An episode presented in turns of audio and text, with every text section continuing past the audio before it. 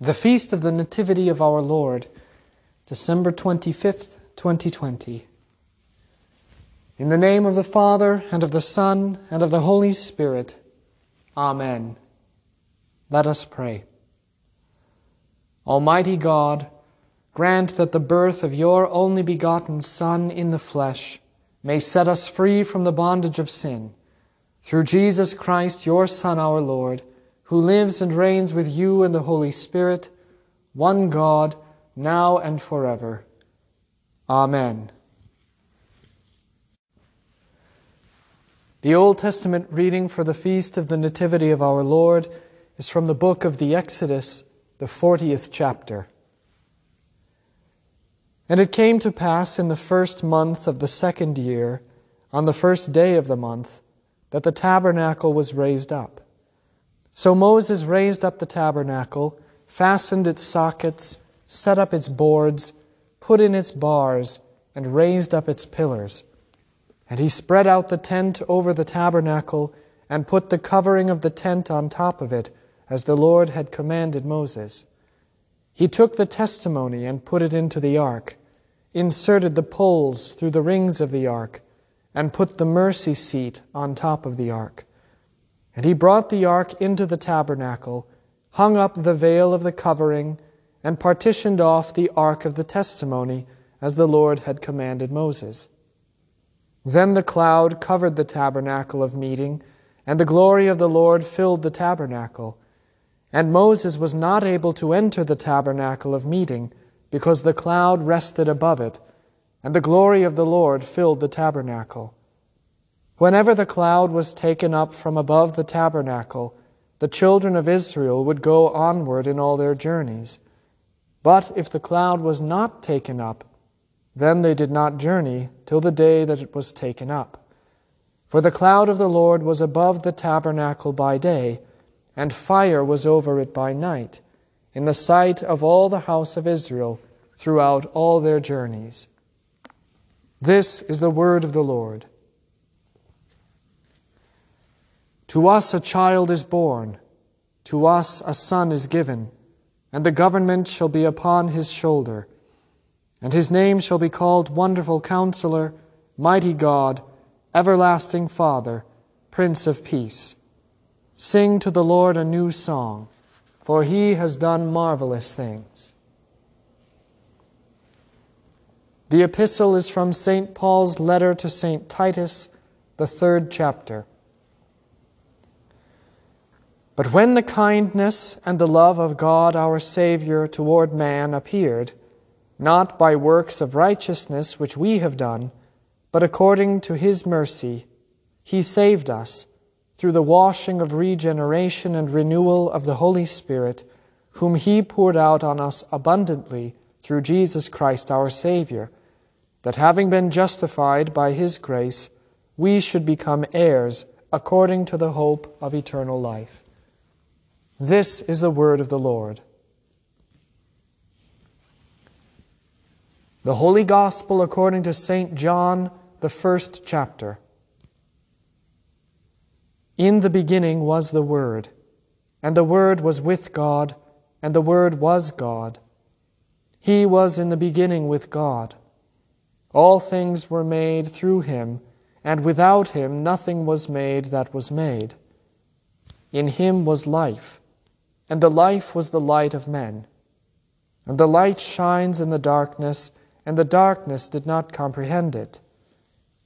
There was a man sent from God, whose name was John. This man came for a witness, to bear witness of the light, that all through him might believe. He was not that light, but was sent to bear witness of that light. That was the true light which gives light to every man coming into the world. He was in the world, and the world was made through him, and the world did not know him. He came to his own, and his own did not receive him.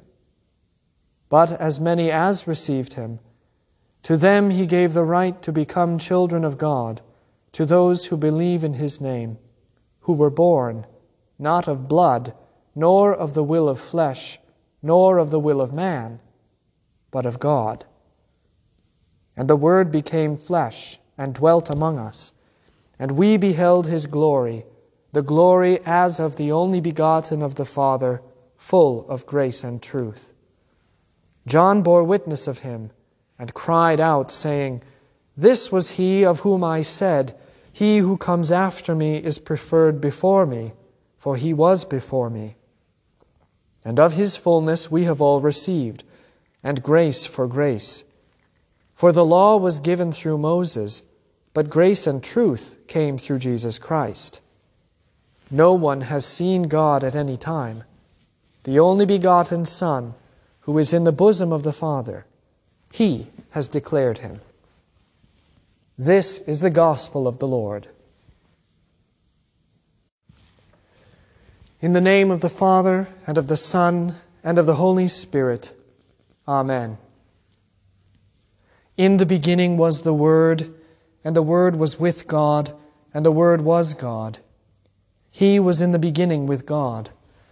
All things were made through him, and without him nothing was made that was made. In him was life, and the life was the light of men. And the Word became flesh and dwelt among us, and we beheld his glory, the glory as of the only begotten of the Father full of grace and truth. This is the word of the Lord. There is always a temptation to let theology become an abstraction. This temptation is most often indulged in the academic spheres, where men far too smart to become as little children mutate the Word and His doctrines into laboratory specimens to be dissected and examined. But specimens are not alive. They are cold and dead, giving their lives only for the pursuit of knowledge that dies with the men who discover it. Yet this temptation does not live only in academia. It lives among the laity as well when the narrative of Scripture becomes story or moral, when it becomes what would Jesus do instead of what has Jesus done, and when the Word becomes a thing that is read, but nothing more. Theology is not, nor can it be, an abstraction. If theology is abstract, impersonal, philosophical, or intellectual, the content of such theology must be the same. But the content is not. For the content is Christ, a person living and active, physically interacting in the past, in the present, and in the future of his people. He is not abstract, he is reality, and he is life. This is the day, perhaps the king of any other day in the church year, that confesses the reality of theology and her content against the temptations toward abstraction. St. John's Gospel is important in this endeavor. He does not write in words that conjure up the nostalgia of St. Luke. He does not write in the well thought historical and catechetical method of St. Matthew. Indeed, St. John appears to be writing in the high minded manner of the abstract Christian. However, nothing could be further from the truth. St. John's Gospel begins with the Incarnation, just as do the Gospels of St. Matthew and St. Luke. However, St. John's intent is to proclaim how very real and living theology is and to combat any temptation toward the abstract. He proclaims the mystery of the Incarnation in such a way that its reality cannot be denied. The author to the Hebrews, with St. John, looks at the work of God as proclaimed through patriarchs and prophets the eternal enduring of the Word, and writes, The Word of God is living and powerful. There is no creature hidden from His sight. Two things matter about such a statement. The first is the active nature of the Word of God. It is not a story to be told or a moral to be upheld or observed. It is a life giving reality in all times and in all places, giving forth its very life essence, the fullness of its being, as it works. The second is the character of the Word, not as a thing, but as a person. There is no creature hidden from His sight. The Word is not abstract. He is living, He is working, He is serving, and He is ruling. This is not a new understanding of the Word. In fact, it is the oldest possible confession. Scripture begins with the working of the Word and exists to deliver the person of the Word. He is not absent, He is present. He dwelled with Israel within the tabernacle. He was no abstraction to them. He worked for them. He was witnessed by them. His holy fire performed wonders to bless and to chastise. His presence was seen upon the mercy seat as his testimony dwelled within the ark of the covenant. What St. John tells you in his gospel is that this same word, who created, who has spoken, and who speaks through all of Scripture, and who dwelled with Israel in the wilderness, is not content to dwell with man. He must be within man. The Word became flesh and dwelt among us. Yes, the living Word, so easily considered an abstraction, destroyed that temptation by taking on flesh. Yet St. John's words are more potent than they are credited.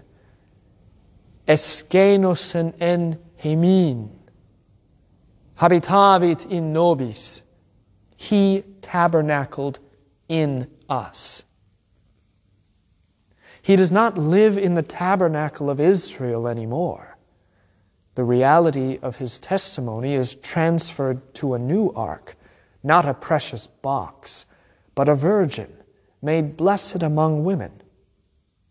The Most High does not dwell in temples made with hands. He tabernacles in this precious womb, the person of the Word is erected with tent poles of bone, fastened with ropes of sinew, and covered over with the flesh of man.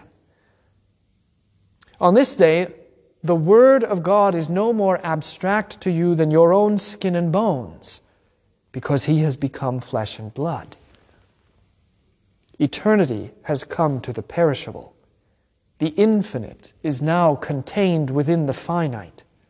Life and light pierce through the darkness of death as the Word made flesh first reveals his sacred face.